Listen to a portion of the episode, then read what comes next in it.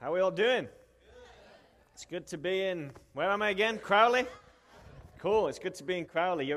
He's wrong, I don't drink tea. I must be the only Englishman out there who doesn't drink tea. But it's so good and so privileged to be here. I met Pastor Bubba in London last year, and we just instantly connected, and he said, you got to come to Louisiana. Now, I was supposed to be here 1 year ago, but I didn't quite make it. Now, I got a good reason for not making it.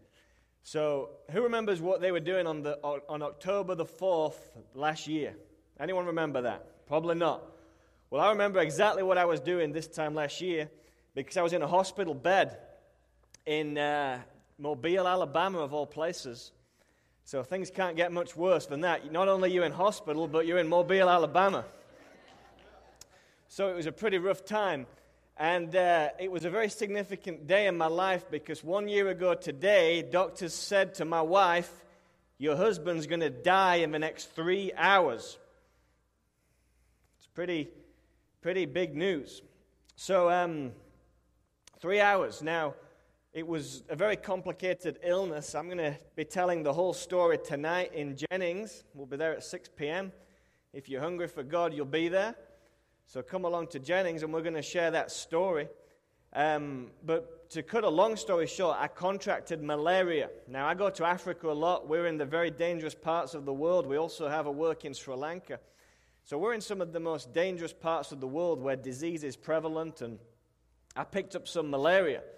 But it wasn't just kind of normal malaria. You can get 4 strains of malaria, and I had the worst one, and if 5% of it is in your bloodstream, it can be strong enough to kill you. They did the tests on me. They said, son, you're at 20%.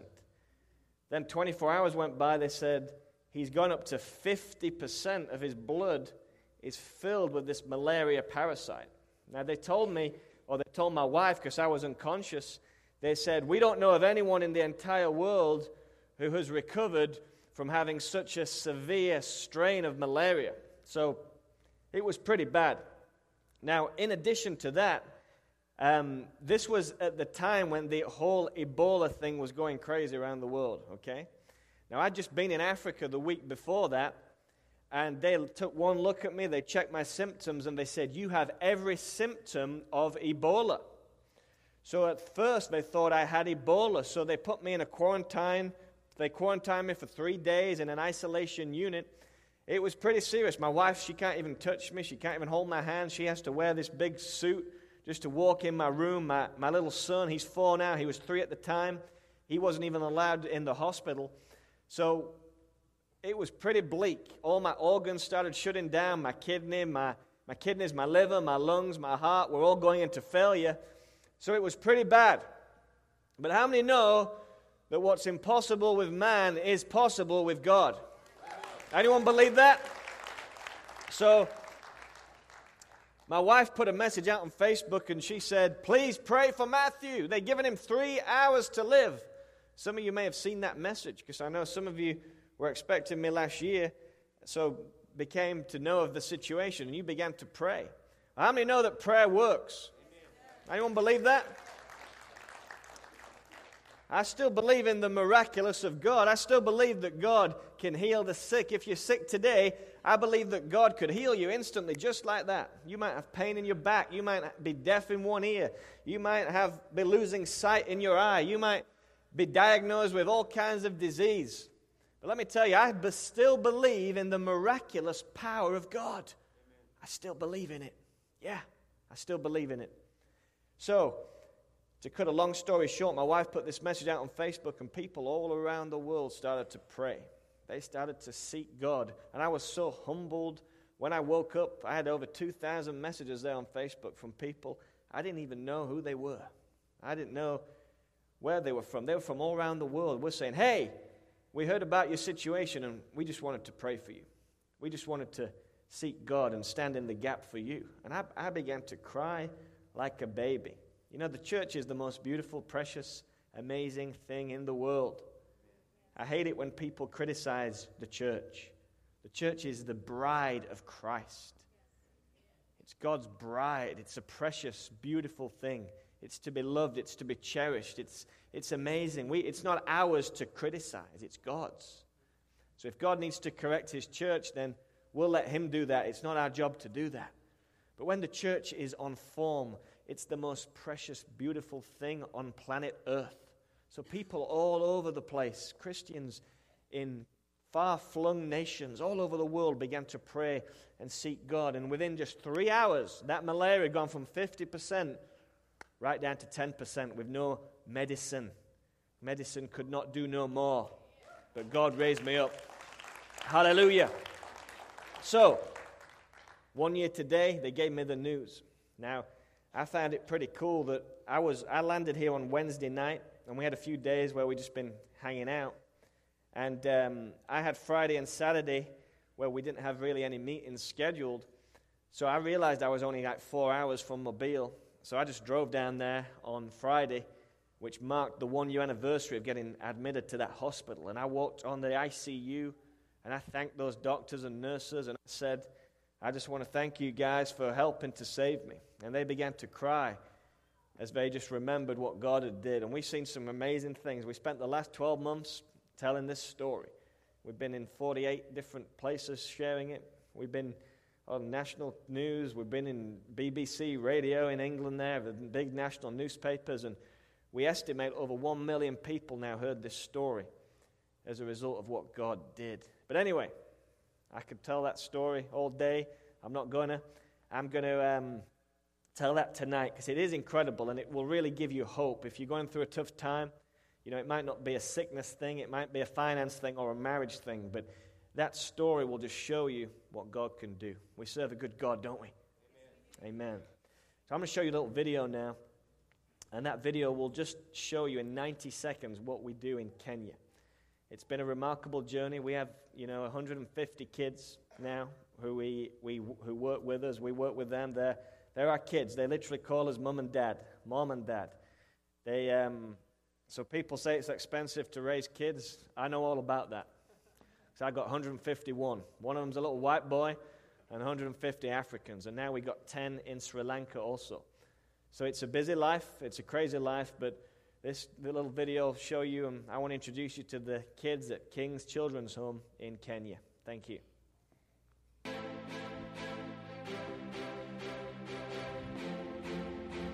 It is not just an orphanage, it is my home.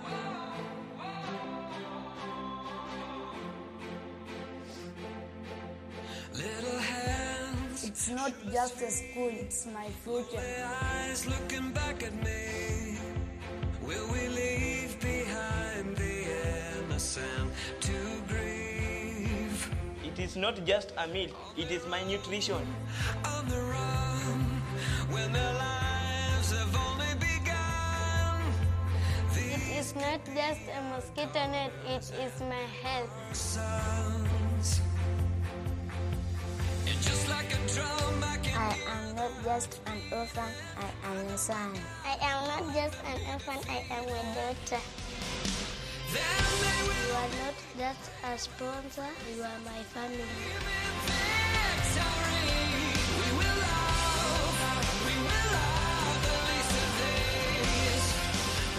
It's not just a donation, it is my life. It's my life. It's my life. It is my life. It is my life. It's my life. It is my life. It's my life.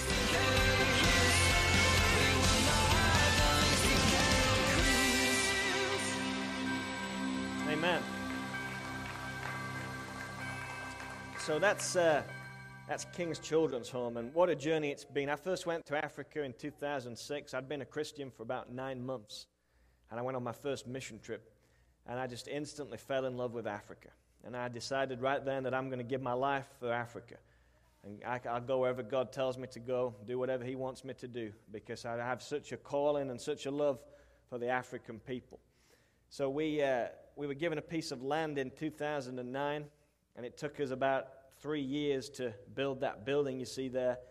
It cost about $200,000, and we had just $1,000 in the bank account when we started that project. But how many know? Sometimes you got to step out for God to step in. So we stepped out and we said, we're going to do this project. We're going to see what happens. And the money just miraculously came in. And we paid off that building debt-free. and it's been such a great blessing. We had hundreds of applicants to come into that home from the children. I mean, literally every kid you meet where we are is messed up. They've been abused, they've been raped, they suffer, they're HIV positive, they've been tortured. I mean, I'm talking about extreme situations here.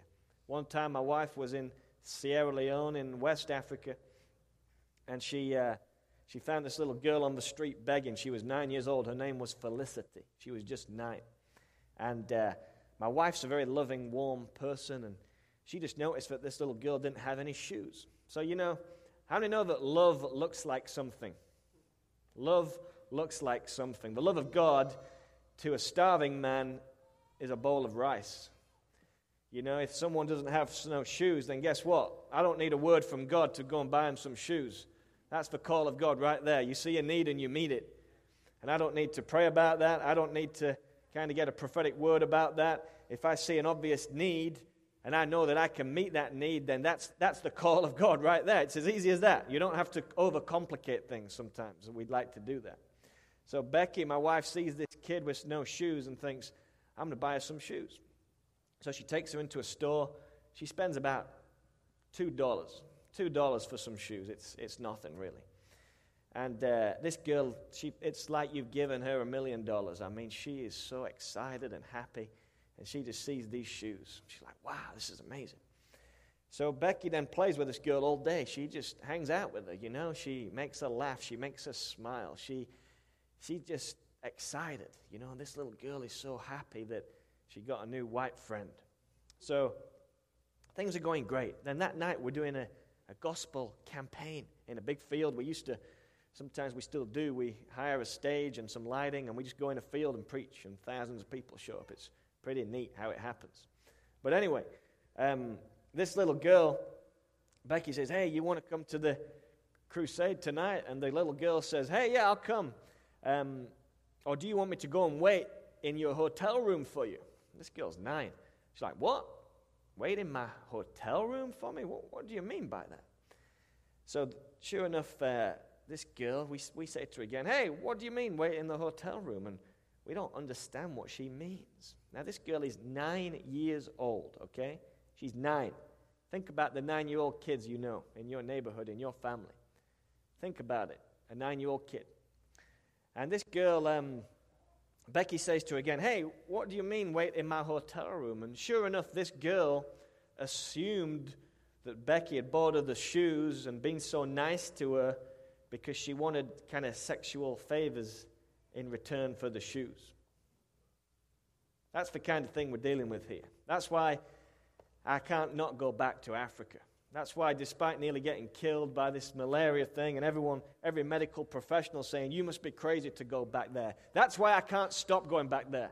Because God's birthed something in my heart where I'm not going to let no devil, I'm not going to let no situation stop me. Because there's a world out there that needs Jesus Christ. And if I don't do it, if you don't do it, then who's going to do it? No one. So we were able to share the love of God with this little girl. Say, hey, sweetheart, we don't want nothing from you. The love of God is free. It's free. The price has already been paid. And this little girl was, you just can't imagine. We started to think, what on earth has she gone through in her little life in those 9 years? What has she experienced to think that of another woman who at the time was maybe 25 years old? What on earth has she gone through?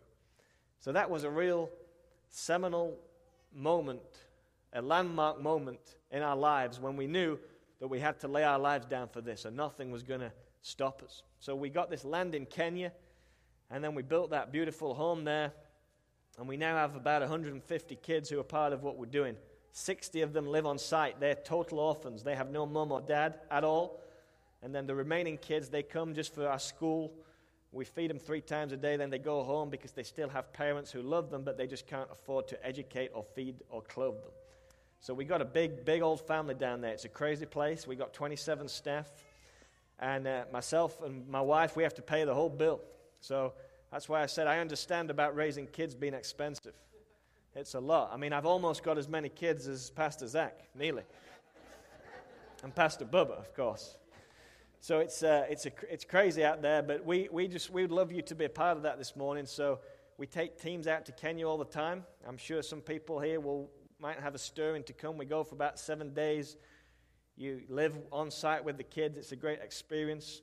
So if you want to be a part of that, come and see us afterwards. And then we got this little book here. This is full of little stories like that. You can read this in about 2 hours. And this is just the story so far of what we've done. If you have a heart for missions or you just want to be inspired, one of these at the back. And then I've not come here to get money off people. You know, God's taking care of us the whole time. I don't get paid for being here, not 1 cent. I'm quite happy with that. That's my decision. But we really do need help. I've got to be honest with you. I'm not going to manipulate you and say, God's going to do this if you do this. I'm not into all that stuff, okay?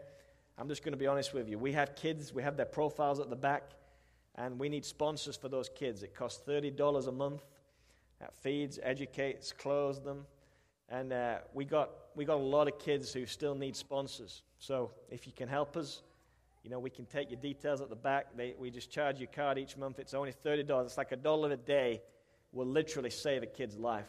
So if you can help us with that, I'll be on that back table straight after. I got a few of the girls helping me today, and we can give you some information there. So I'm going to leave that at that. But if you can help us, that would be great. I'm going to speak a message today on my heart. And it's something which I really felt on my heart for this church. I know that this is a new church. It's about a year old. I've got that history. And what excites me about this campus at Crowley is there's obvious momentum here. I can just feel it in my spirit when I step in that there's life here, okay? You know, when you have a baby, it's sometimes a bit noisy. It's sometimes a bit kind of unconventional. It sometimes can inconvenience you. But the joy of that baby is more valuable than anything. And I can just see, I feel like we're just on the verge of something so great here. You know, I can't put it into words too well, but it just excites me. And I just can't wait to be part of this journey and just to watch it develop in the next few years, because I just think this thing is going to fly. I really believe that. You've got great pastors here, and it's so important to serve them, you know. And I understand church. I pastor a church myself in England. I do that in my spare time. And that's going real well. So I understand about church, you know, and that's why what I said earlier is so important to me, because I love the bride of Christ. I really do love the church. I think the church is the most spectacular, amazing thing on planet Earth. And I just want to encourage you guys to serve your local church. Serve your church like it's the most important thing in your life. You know, this is the bride of Jesus we're talking about. It's not just some community institute or some kind of hobby. This is the church of Jesus Christ. And wow, time is short. Okay, time is short. I learned that 1 year ago when they gave me three hours to live. And they said, he's not going to make it. And even when I did make it, they said, he's going to have to be on this medication and that medication, and he's going to need this transplant and that transplant. But I feel good, I'm telling you. I feel good. I don't have any medication. I don't have any treatment. I don't go for any checkups. Doctors have discharged me from their whole system. And I'm a miracle here today. You know, and I know Pastor Bubba had a miracle himself. He got declared cancer-free about 2 weeks ago. And you know that. And what was amazing is we went running on Thursday afternoon. And we were running around the block there. We did about 2.5 miles maybe. And I thought to myself, isn't this incredible? You got malaria man and cancer man running around the block. And God is a good God. And he's not bad for an old guy. He can run, I tell you. He can run. Okay, I'm going to read to you from Isaiah chapter 6. It's a well-known verse. Who wants this book? Let me throw this out there. Oh, wow. Sorry about that. I'll pray for the sick later. Sorry. So Isaiah 6, verse 1-8. It's quite a well-known passage of Scripture. It says, "In the year that King Uzziah died, I saw the Lord sitting on a throne, high and lifted up, and the train of his robe filled the temple. Above it stood seraphim. Each one had 6 wings. With 2 he covered his face, with 2 he covered his feet, and with 2 he flew. And one cried to another, said, Holy, holy, holy is the Lord of hosts. The whole earth is full of his glory. And the posts of the door were shaken by the voice of him who cried out. And the house was filled with smoke. So I said, Woe is me, I'm undone, because I'm a man of unclean lips. And I dwell in the midst of a people of unclean lips, for my eyes have seen the King, the Lord of hosts. Then one of the seraphim flew to me, having in his hand a live coal, which he'd taken with the tongs from the altar, and he touched my mouth with it and said, Behold, this has touched your lips. Your iniquity is taken away, and your sin is purged. Also I heard the voice of the Lord saying, Who shall I send? And who will go for us? Then I said, Here am I, send me. In that scripture, we read how the Spirit of God is asking Isaiah a question. He's hovering around the world, and he's still hovering around the world today, just like he hovered over the waters at creation. The Spirit of God is saying, Who can I send? Who will go for me? You know, throughout the centuries, thousands of people have said yes to the call of God. They have said, I am going to follow Christ. Nothing else matters. I'm not going to play at church, turn up 1 week, miss 2 weeks, then show up when I feel like it. I'm going to be a red-hot Christian. I'm going to serve God. I'm going to do whatever He tells me to do. I'm not going to give Him a half-hearted effort. I'm going to serve Him with all my mind, my body, my soul. I love Jesus, and nothing is going to take that away from me. If He sends me to Africa, then I'll go. If He tells me to go to Honduras or Haiti, I'm going to go. Thousands of people throughout the centuries have said yes to the call of God. I'm from Great Britain. We're a tiny little island, but we conquered the world, and we sent missionaries all over the planet carrying the flame of the gospel. So I've got some heritage in me, which I believe God is stirring up again in my nation. There's other people who say no to this question. God's hovering around the place. They hear the sermons. They stick up their hand in worship, but they just won't live seriously for God. They won't live seriously for God. They just kind of take it too easy. You know, they show up. They kind of go through the motions, but they're just bound by religion. There's a difference between religion and relationship with God. They're more interested in making money. They're more interested in pursuing their own ambitions than they are about serving God. But I believe today the Holy Spirit is here, and He's asking that same kind of question. Who will go? Who will go? Now, it's great when some of us go to Africa, get on a plane. It's great, okay? Now, I'm not naive enough to think that everyone's going to do that. Some people are just not going to do that. Let's face facts. They're not going to get on a plane and go to Africa. It's just not them. Now, that's not an excuse to do nothing for God. You say, oh, I'm not called to missions. Let me tell you, the mission field begins as soon as we walk out of those doors right now, today. The mission field is our entire world, wherever that may be, where God has placed us. That could be in your workplace tomorrow morning. That could be with your family tonight. That could be anywhere. That could be in your school, in your college, wherever God has placed you right now. You've got to recognize that the steps of the righteous are ordered by the Lord, and God has put you right where you are. And God wants to use you right where you are. So who will go? Who's interested in this city? Who's got a passion for Crowley? Who believes that Louisiana has got its best days ahead? Who's got a passion to believe that this church is just kind of in its baby stage right now, but if we would just work, if we would just preach the gospel, if we would just save souls and lead people to Christ and have a bit more passion and boldness, there's no limits to what God could do right here in this place. Amen. Isaiah responds and says, Here I am, send me. But let me show you something real cool. Before Isaiah could say those words, he had to have 3 visions take place in his life. And today I'm going to speak a message which I've just entitled, The 3 visions. Okay, I'm going to be real quick. They always say that, don't they, the preachers? So, before we do anything for God, before we step out and do something, I believe we've got to have three visions take place in our life. The Bible says that without vision, the people perish. You could kind of twist that around a bit, and you could also say, without people, the vision will perish.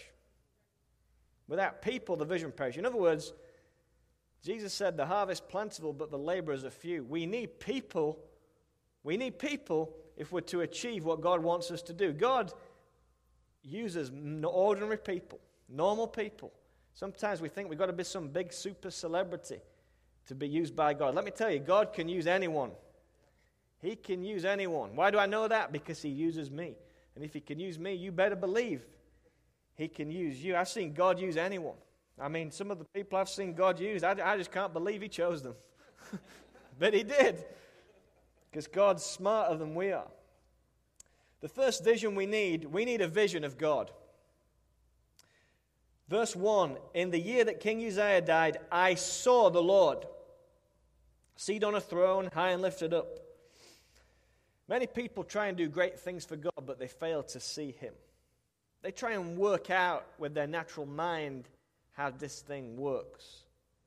But they fail to see that God is at the center of it all. They have not had a vision of God.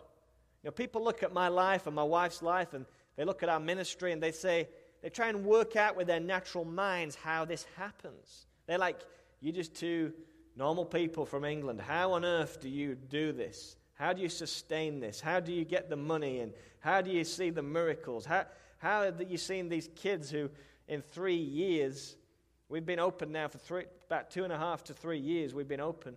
And the kids completely transformed, kids who were abused and broken. I mean, some of the things they've had done to them, I could not tell you them. It's too graphic, particularly for a family audience. I couldn't tell you. You couldn't handle it. And people say, well, how did you get the kids so fixed? You'd walk in that home now, you would not think they're the happiest kids in the world. They smile all day. They don't have kind of flashbacks of their past. They don't have they don't struggle with emotional hurt. They've been set free. How many know when the sun sets you free, you're free indeed? Amen. So people try and say, well, how did you do this in 2 years? How do you do it in how do you get the money in? How do you see the kids transformed? And they assume we got a big staff. We don't really have any staff. We got a few of admin people who help us, but pretty much it's just us, and I don't get paid, so try and work that one out. So, people try and work it out, but they fail to see God. They fail to see. They try and work out with their minds, how do you make this happen? But they fail to see God. Let me tell you, here's what I love about this whole thing. You find this all the time, and people try and make a God out of a preacher or a man. And here's what I love about God. He does things which are so impossible that no man can get the credit for them. It's like Pastor Bubba getting healed of cancer. He's amazed the doctors. You can't even say to the doctor, thank you, or well done. You can, of course, be grateful for their time. But there's certain things which doctors cannot do. And only the great physician can step in and perform that miracle. Why does God do that? He does it because then only He can take the glory. We serve a God who is able to do exceedingly abundantly above all that we can ask or think according to the power that works in us. Our God is able. Our God can lift you out of depression right now. He can meet your financial need right now. He can save your soul. He's the baptizer, the deliverer, the coming King, the Savior. Whatever you need today, if you're battling with that sin, that addiction which you just can't shake it off. Let me tell you right now, the power of God is here, and He can touch you and set you free right now in Jesus' name. Amen. Amen. Bible says, I saw the Lord. Isaiah saw the Lord. Now you get those people, and I'm always jealous of these kind of people, those super spiritual people, and they have visions and things like that. Now, I'm just not one of those kind of guys, and I wish I was. You know, people show up to me and say, I had this prophetic vision. I saw this happen, that happened. My wife's a little bit like that. And stuff like that just never happens to me. You know, you could have 15 angels show up here. I won't have a clue. I'm one of those kind of people. So you say, well, how can you see the Lord if you don't kind of recognize stuff like that? Let me tell you, I've never had a vision of heaven. I've never seen the throne room of God. I've never had a vision of Christ and seen his eyes. And I love visions. I promote them. I hope I get one day. I'm going to keep trying for one. But so you say, well, how have you seen the Lord? Let me tell you how I've seen the Lord. I've seen the Lord because I've seen him take a filthy, rotten sinner like me and wash me with his blood and give me such joy and peace and freedom. I've seen the healing power of God take me from that sick bed. With 3 hours to live, when everyone gave me no hope, I'm stuck in Alabama. My family's in England. I just got my wife and my son and a few close friends. No one else is there. And I saw God raise me up and give me a voice once more and get me out of that hospital bed with no medication, no side effects. I've seen the Lord. No one can tell me I've not seen him. I've seen his mighty hand in my life. I've seen the power of prayer work. Have you seen the Lord today? What's he done for you? Have you seen him? Don't miss him. Don't miss him. He's here right now. Don't miss him. I've seen the Lord. Vision number one, a vision of God. We got to have one. We got to see him. We got to see Christ high and lifted up. We got to know that his name's above all names. Number one, a vision of God. Number two, we need a vision of ourselves. So he had an upward vision. How many know as soon as you look up, you see God, the finger's straight back on you. You see God, wow, God, you're amazing. Boom, straight back to me. Isaiah says, woe is me, I am undone. I'm a man of unclean lips. Isaiah saw God. As soon as you see the beauty of God, you see the failure of man. And you see what's on your life, and you know there's things you got to work on. Now, people, and Pastor Bubba will probably agree with me here. I hope he does, or he might kick me out. People think that the more you progress with God, the more experience you get, the more God uses you, people have a perception that you will suffer more with pride and ego and arrogance. People would assume that because you think, wow, his church went from 100 to 200. He must pride must go to his head. And I can understand why you might think that, but for me, the more God has used me, the more I've been so amazed, and the less I've had to battle with pride, because that's the last thing I want to do. Let me show you something cool. This is the Apostle Paul talking. You have to stay with me for about a minute or two, because this can be a little bit complicated. But Paul, 1 Corinthians 15, verse 9, he says, I'm the least of the apostles. Now, he wrote that in 59 AD, okay? Now, 5 years later, in 64 AD, he writes in Ephesians, I'm the least of the saints. So he's gone from being the least of his kind of gathering of apostles, and now he's the least of the saints. So Paul's getting smaller in his own eyes. Then, 1 year later, this is just before he dies, he says to Timothy, I feel like I'm the chief of all sinners. So Paul, first he's the least of the apostles. Then he's the least of the saints. Then, just before he's about to die, he's an old man, he says, I feel like I'm the chief of all sinners. Wow. The longer Paul walked with God, the more he served him and loved him, the smaller he got in his own eyes. I want to say, when you realize how big God is, you quickly realize how small you are. Isaiah saw the Lord high and lifted up, but immediately saw himself. He had an upward vision, then he had an inward vision. People think that when we do what we do, we sometimes speak to big crowds and go around conferences, that we might get a big attitude and a big bit of an ego.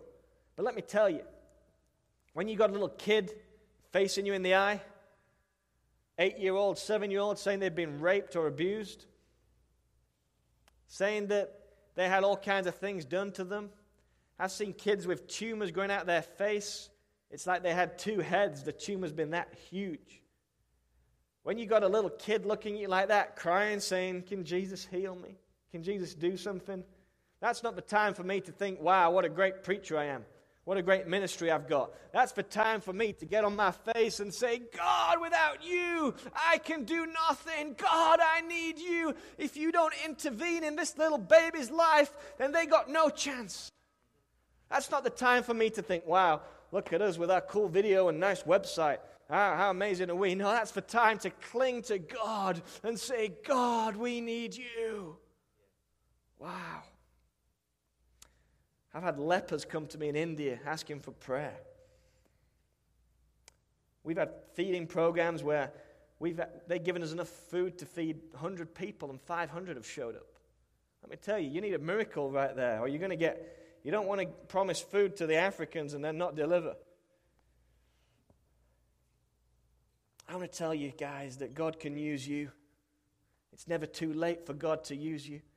The first time I went to Africa, I went by the invitation of a Scottish man who was about 88 at the time. This is a cool story. You'll like this. And Alex Patterson was his name. And he was 19 years old when God called him to the mission field. He was in a meeting like this. A preacher was preaching like this, about missions like this. And someone said, "Yep, that's me. I can do that." And Alex said, "I'm going to serve God. I'm going to go, and I'm going to be a missionary." He walked out of that service. He didn't change a thing. He just made a flippant promise to God and then walked out and ignored it. And he turned his back on God that day. And he went and lived a life of sin. He was an angry man. He had failed marriages. He was aggressive. He ended up in prison. And for years, he rebelled against God. He was a nasty, mean Scottish man. You don't want to meet a nasty Scottish man, trust me. I live with them. They're mean. And even the nice ones are mean. So this guy was real mean. Then he got to the age of 74. He'd lived his whole life. He'd retired. He was done. He was getting old.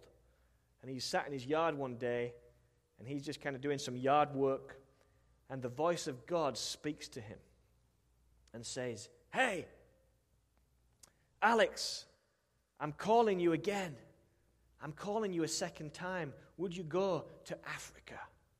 This old man, tears stream down his face as he remembers the 50-something years he ran from God. And he gets right with God right then and there in his yard. And he says, "You know what? I'm going to go to Africa. I'm going to go."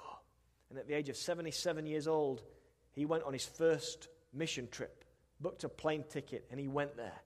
And he served Africa for years. He built schools. He helped the homeless. He helped those babies, the amputees who were in the civil war in Sierra Leone. It was so horrific. I met these kids. And the soldiers would go up to the parents and they'd point to a little kid and say, "Hey, does daddy want a short sleeve or a long sleeve?" And if their little kid said short sleeve, they'd chop his hand off there. If they said long sleeve, they'd chop it off there. And the little kid would watch this happen. And Alex went there, this 80-year-old man. He went there and he helped those broken children and he ministered the love of God to them. And he was the first guy who took me to Africa. He was 88 at the time. By the time he was 91, he was back in England. He was very sick. They called me one night. They said, "Alex, he's going to die tonight. He's in hospital. Would you go and be with him?" I said, "Yeah, I'll go." This is a stubborn man you're talking about. But I walked in that hospital. All the weight had gone out of his face. I mean, he looked like he was going to die in a minute. He wasn't speaking. He didn't understand we were there. Now, his wife, he married again after he became a Christian, and he married an African. And he was like 80, and she was like 45, but we'll not go into that one. But so he married this Sierra Leone lady, and she was a great friend of ours. She still is today. She's a woman of faith. And anyway, I was there, and you know, they called me in to pray with him, and I did a typical white man prayer. Okay? "God, we thank you for his life. God, We praise you for what you've done in through him. What a great man, all this. And I thought he was going to die, I'll be honest with you. And suddenly this African wife, she was mad at me. She said, no, we're going to believe that God's going to raise him up. So she said, in the name of Jesus, we pray that God would heal my husband. And I thought, come on, he's 91. He's 91, surely that's it. But the next day they called me. They said, Alex is better. They called me 4 days later and said, Alex has been discharged from hospital. They called me 3 months later, said, Alex is on an airplane back in Sierra Leone. And he went there for another 5 years. And he finally died last year. And I preached at his funeral to a room packed full of Sierra Leoneans. He died in England, and there was barely a white man at his funeral because the African people came. So I learned to speak their local dialect for the funeral, and I delivered a sermon in Creole. And it was the most remarkable thing to see all these African people there just honoring this man. And he followed his passion right till his deathbed. And he was there, and he didn't get going while he was 78. So let me tell you, God can use you. What's your excuse? And I'm going to say this again. I'm not expecting you all to go and buy a plane ticket tomorrow to Africa. But we can all do something with what God's given us. Amen. You don't have to be a big superstar. In Luke chapter 5, we read how 4 men lowered their friend through the roof and brought him to Jesus. We don't know their names. We don't know how old they were. We don't know what they did for a living. We don't know what denomination they were part of. We just know that these men were hungry to get their friend to Jesus, and look what happened. Hallelujah. God wants to use you. God wants to give you an anointing. God wants to give you boldness. God wants to use you to reach the poor in this city. He wants you to carry the message of good news to those who need it. Just maybe today, God could use you. Just maybe. Today could be the day when you think, I'm sick and tired of living my boring Christian life. I want to go and serve God. Yeah. Number 3, final vision. He's had an upward vision. I saw the Lord high and lifted up. He's had an inward vision. I'm a man of unclean lips. Thirdly, he has an outward vision. He looks up. He looks in. Now he looks out. He said, I dwell in the midst of a people of unclean lips. I never want to be a person so consumed by my own needs that I never see the needs of other people. You know, you find Christians, they get so angry at little things. You know, the keyboard moved a few inches, and I mean, they can get angry at stuff like that, Christians. They get mad if someone didn't say hello to them on Sunday morning. But I never want to be one of those people who's so annoyed by little petty arguments, but I forget the reason why I'm on this planet. And I forget that thousands of people within a few yards of this door are going to hell unless we do something about it. It's not the time to sit on our hands waiting for the pastor to go and pray for the sick, or the pastor to go and evangelize, or the pastor to go and do this. And you know, the pastor is only one man. He can only do so much. But now's the time for the Church of Jesus Christ to rise up and preach the gospel like never before, to carry the flame of fire like never before. You know, in Acts chapter 2, the Holy Spirit falls in great power. It's a great story. It's called the Day of Pentecost. We talk about it as Spirit-filled churches all the time. It's a great moment in the church's history when the fire of God falls. 120 people are filled with the Spirit of God. They speak in tongues. They do. They have a great time. They have a great meeting. They have a revival right there. It's amazing. But those 120 people don't just sit there and do nothing about it. They don't just stay in that room, that upper room. They decide we got to go and reach our world. So they go out. And they preach the gospel, and 3,000 people give their lives to Christ. The upper room is not a house where you live. It's a hotel where you check in, you get what you need, then you check out. As the power of God moves in here today, I want you to cry in your heart provision for the lost, for Crowley, for Lafayette, for this whole region, that God might just have a plan to use you. We got passionate about Kenya. We're now passionate about Sri Lanka. We're here talking about Sri Lanka. We need $30,000 next year, which will help us feed 100 families every week. Their mothers, the widows, and their kids. They took us to a beach there in northern Sri Lanka. It was a beach with palm trees and just like any, you'd go for tourism there. It was a nice place. We got out of the car and said, "Hey, watch out for the bones." I said, "What? Watch out for the bones?" I said, "What do you mean?" They said, "Well, this is the war zone. This is where the Tamil Tiger War took place. This is where thousands of people were massacred in one go.